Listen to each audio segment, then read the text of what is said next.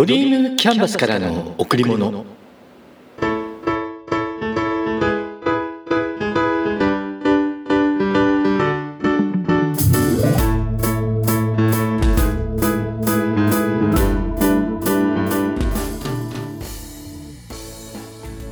皆さんこんにちは。ドリームキャンバスの竹内義之です。先日ある学びの先輩から言葉を授かりました。決めたことをやる。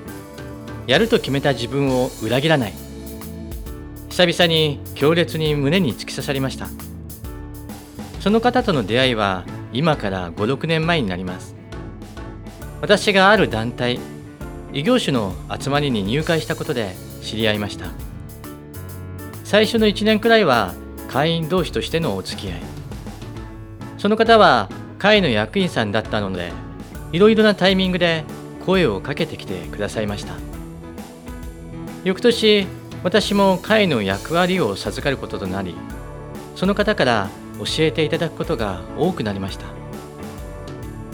ちなみにその方はものすごくパワーのある方なんです。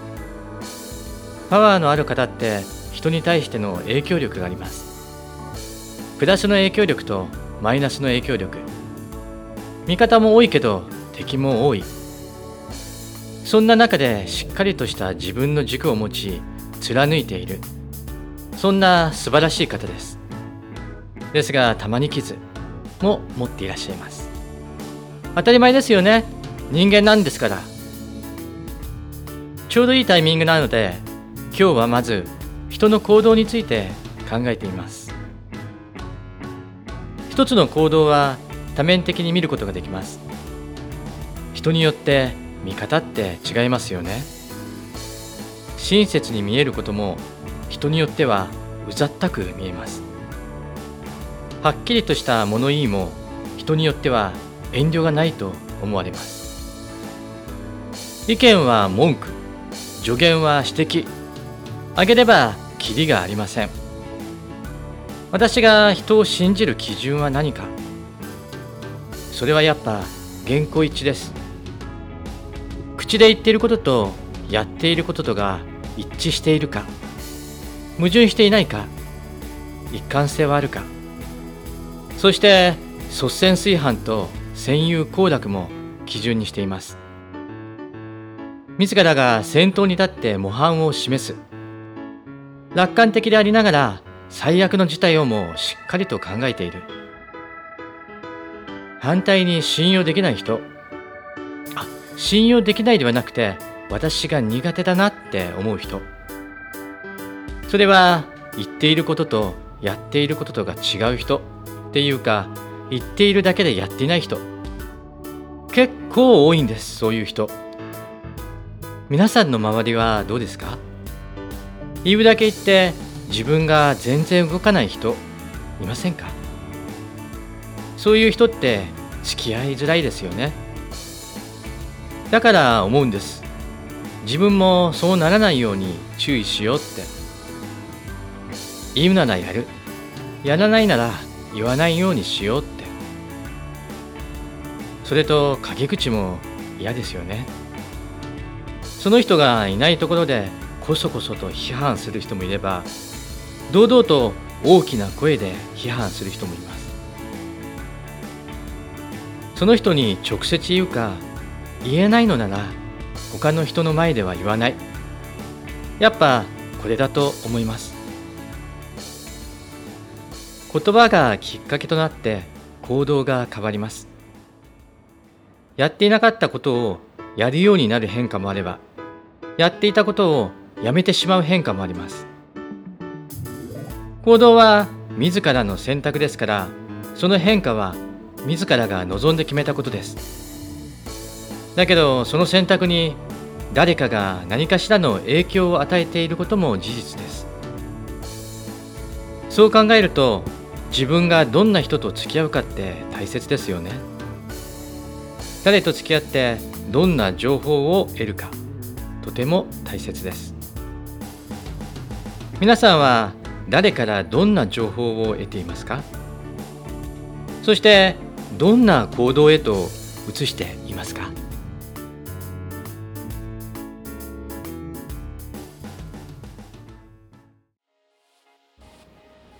期待と願望について考えてみます。皆さんは誰に対してどんな期待をしていますか？あの人ならやってくれるはずだ。言ったことを理解して必ず乗り越えてくれるはずだ。そんな期待をしていませんか？ですが期待してもその人が思い通りになるなんてことそうはないですよね。そうすると次は落胆するんです。勝手に期待して望んだ通りにならないと落胆。人間ってわがままですよね。立場を変えて考えています。誰かがあなたに期待しています。そしてあなたはその期待に応えていない。あなたっていうとなんか他人事のようなんで私に変えますね。誰かが私に期待しています。私はその期待に応えていない。私はいつも通り自分のすべきことをして自分のペースで毎日を過ごしています。すると誰かにいきなり言われます。なんだまだそんな数字期待してたのにその程度なのか？がっかりだよ。一体何のこと？ですよね。人って自分が望んでいないことを期待されていても結局はできません。自分が求めていないことに対してそれまで以上のパワーなんて使いませんよね。また過度の期待が相手のやる気相手にわずかに残っていた火を消すなんてこともあります。だからくれぐれも言葉には注意しましょう。関係性が強くない人にはなおさらですよね。だから人に期待してもダメだと思うんです。その人のやる気に火をつけることができなければその人は何にも変わりません。じゃあどうすればいいんでしょうか。人に対しては期待でなく支援だと思うんです。弊害を取り除く支援。その人がやりやすくなる方法を一緒に考えるとか動機づけの障害を取り除くとかそして自らやる気になるための支援で期待は誰にするかというと自分。人に期待するのではなくて自分自身に期待する。まだまだ進化成長できるよって自分に期待する。人のことを考えてどうにもならないことをイライラするよりも自分のビジョンに向かってまっすぐ進む。自分自身に対して期待する。その方が疲れない生き方なんじゃないかなって思います。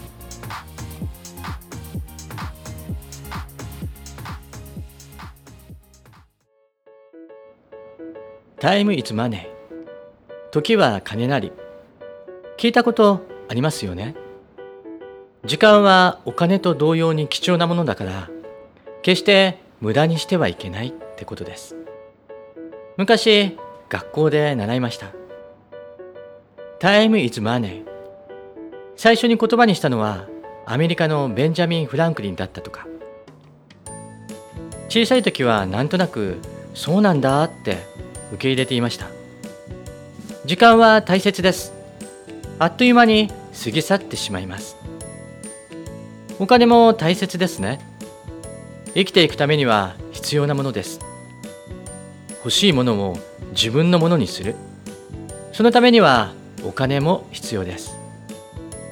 だけどお金はなくなってもまた手に入れることができます。自分が働く意思があれば。でも時間は決して元には戻りません。人は誰でもいつかはその存在がなくなります。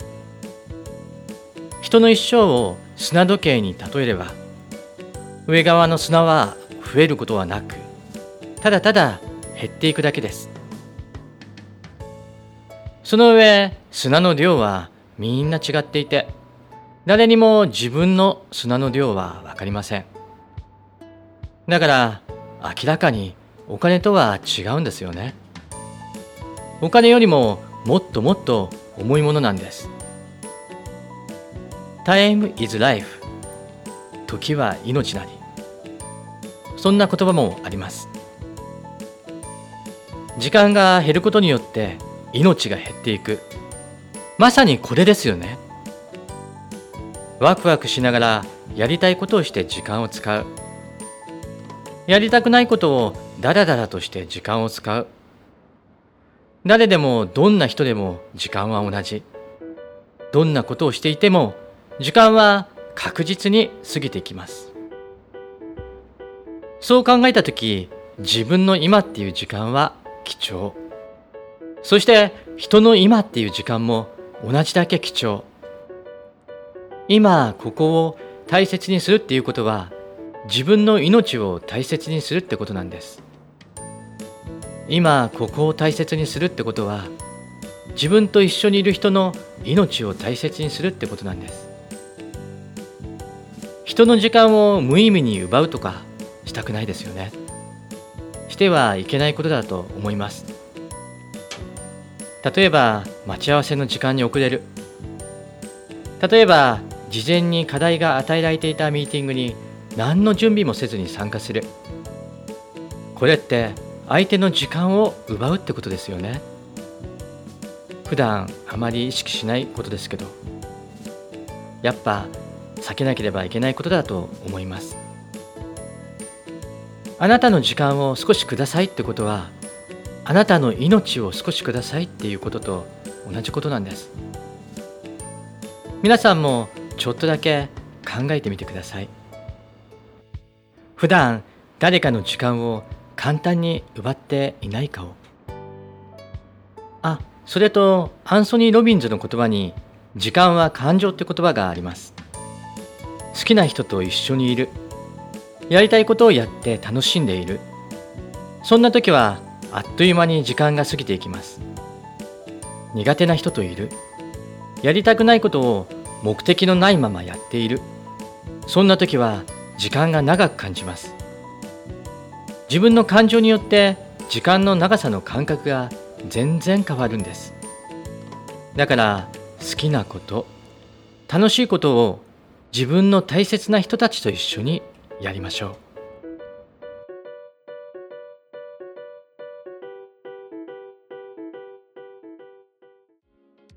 コンピューターの仕事を長年しています。今まで何台くらいパソコンを買ってきたんだろう。なんとなく思い浮かべてみました。最初に買ったのはエプソンの98互換機かなり前のことですがしっかりと覚えています。エアコンを買うかパソコンを買うか。悩みに悩んだ挙句パソコンを買うことにしました。その日は台風。なんでそんな日に買いに行ったのかって思われてしまうような大雨。昔も今もそうなんですが決めると即動きたくなるんです。まして欲しいものが手に入る。待てるはずがない。最初買ったパソコンは35万ぐらいしました。昔のパソコンって高かったんです。16ビット CPU メモリーが1メガ。ハードディスクが20メガくらい。今ならそんな時代があったの？信じられないっていうぐらい低いスペック。でもこの時は魔法の箱を自宅で使えるってことでかなりテンションが高くなっていました。買ったパソコンを車に乗せて帰宅するとき洪水のように水が溢れ出ている道を車大丈夫かなって心配しながら家へ帰ったのをはっきりと覚えています。その後も欲しくなるとすぐにパソコンを買い替えていました。NEC のノートパソコンを購入。次も NEC のノートパソコン。次は Mac が欲しくなって Mac のデスクトップパソコン。今度はノートが欲しくなって Mac のノートパソコン。この辺りで自分の会社を始めることになって富士通のデスクトップパソコン。シャープのノートパソコン。レッツノート。その後 Mac のノートパソコンを4台くらいは買っています。いやー覚えているだけでこのぐらいだからきっとまだまだ他にもあるかと思います。会社で使っているものも含めると相当数のパソコンを使ってきました。まあ仕事上当たり前かもしれませんがこんなにパソコンをいろいろ使うとは。そしてこんなに深くこの業界に関わるとは。最初の頃は思ってもいませんでした。好きだから続ける。続けているから好きになる。両方ともありなんですよね。パソコン歴としてはマイクロソフト系のパソコンが30年超え。Mac のパソコン歴が25年超えっていうところでしょうか。あっという間にどんどん時代は進歩してきました。今は20万ぐらいでそれなりに満足するスペックのパソコンを買うことができます。いい時代になりました。最近の私の愛用マシンは MacBook Air です。Mac 大好きです。動画や音声の編集にはちょっと厳しいですけどプレゼン用のスライドを作ったり音楽を聴いたりデジタルブックを読んだり一通りのことができる環境になっています。何より小さくて軽くて可愛い。皆さんは普段どんなパソコンを使っていますか？パソコンがなくてもスマホやタブレットがあればどんな情報でも集めることができます。これだけ IT の時代になると情報格差も大きいです。詳しい人はより詳しく興味ないって言ってなかなか始めない人はどんどん取り残されてしまうかもしれません。ちなみに Mac を使っていると iCloud を経由することで全てのデバイスを連携同期することができます。私は会社の Mac 自宅の Mac や MacBook Air iPad、iPhone すべてが連携しています。さらにクラウドサービスとして Dropbox を使っているのでいつでもどこでもどのデバイスからでも必要な情報を取り出すことができます。便利ですよ。興味のある人は連絡くださいね。連携の仕方ノウハウをこっそりお教えいたします。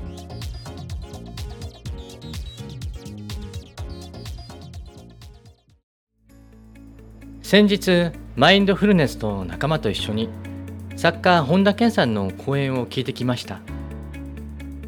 本田健さんのセミナーには何度か参加しているのですが今回もまたたくさんの気づきをいただきました。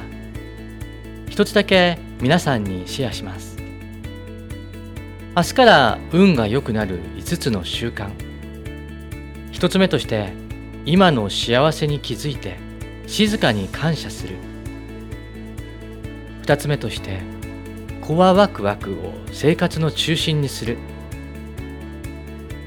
3つ目上手に人から助けてもらう。4つ目葛藤を運のエネルギーに変える。そして最後5つ目人生をとことん楽しむ。なるほどって感じですね。運が良くなる習慣を実践する。今の幸せに気づいて感謝しちょっと怖さを感じるワクワク感。人の協力を受け自らの葛藤をエネルギーに変えて人生を思いっきり楽しむ。うん。実践しよう。9月に入ってだいぶ秋の風が吹いてきました。過ごしやすい季節へと変わってきました。今しか体験できないこと。今だから体験できることを自ら進んでやりましょう。楽しんで。皆さん今日も笑顔でいましたか？笑顔でいれば幸せを感じることができます。笑顔でいれば毎日が楽しくなります。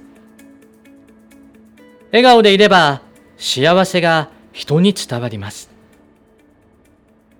笑顔でいれば人と人とがつながっていきます。ドリームキャンバスからの贈り物。今日はこの辺で。